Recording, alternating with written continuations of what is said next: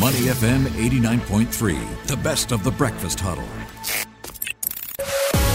The Breakfast Brief on Money FM 89.3. Money FM 89.3. Good morning. It's the Breakfast Huddle. I'm Elliot Danker. It's time now to take a look at headlines investors will be paying attention to this morning and potential implications as well. On the line with me is Tina Teng, who is markets analyst, CMC Markets, APAC and Canada. Good morning, Tina.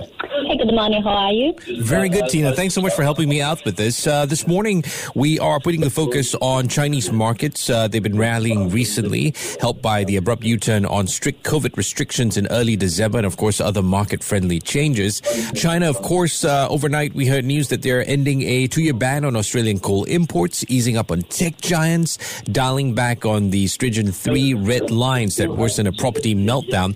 Uh, Tina, to start us off, how much more momentum momentum can investors expect? How much is this playing into the second half of this year, that kind of optimism where China is concerned? I think the China's optimism will continue to boost the sentiment in the broad Asian markets. And what I think now, uh, the Hang Seng Index has already surged about 40, it's more than 45% since uh, its uh, October low.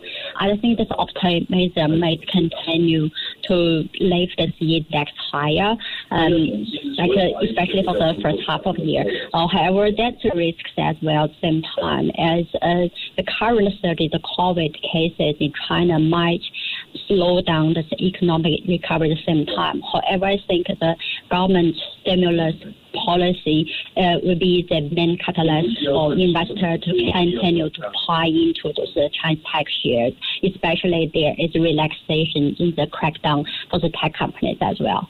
Yeah, they're promising, uh, state media at least reporting that China is going to adopt a more normalized regulation, promising to help uh, or support private companies. As far as sentiment on investment is concerned, what are your thoughts spilling over into the Hong Kong market as well?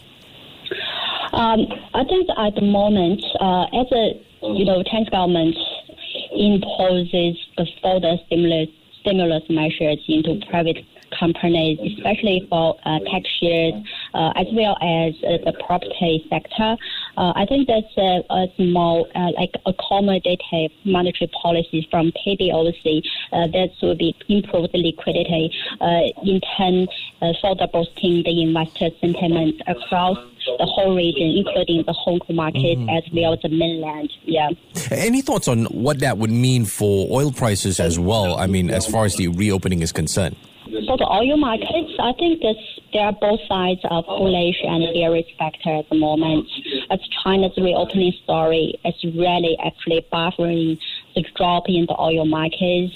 Uh, you see the crude oil actually uh, has been weakened since October. I think that's like a positive correlation with the global inflation uh, as well. Uh, now the inflation is showing signs of going down. That's why oil markets actually is, has been declining uh, for the last few months. However, I think China's reopening optimism may lift this oil market at the same time. It just a slowdown is declining.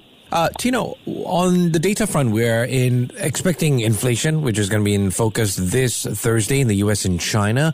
What are you looking out for there? And there seems to be a bit of a, a disconnect between the markets and the Fed. I mean, the markets obviously want the Fed to start backing down, but uh, you know, after the rally we saw last week, it looks a little bit different. You throw China in the mix. What can we expect? At the moment, I think the markets are expecting the inflation continue to cool down in the U.S and the, the consensus, consensus week for the upcoming CPI data is 6.5% year on year. It's much lower than the previous data of 7.1%. So that if this is the case, that will be the third time consecutive decline of U.S. inflation, and that definitely will further boost the sentiment in all this uh, bull market at the moment. However, I think um, if the inflation data came out higher than expected, it might uh, just uh, cause another drop in the equity markets in the U.S.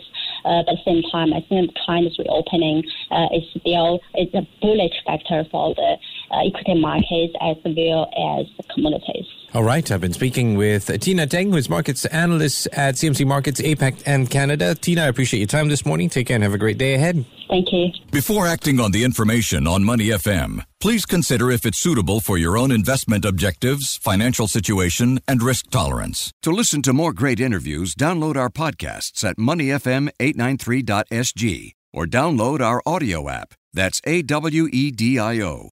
Available on Google Play or the App Store.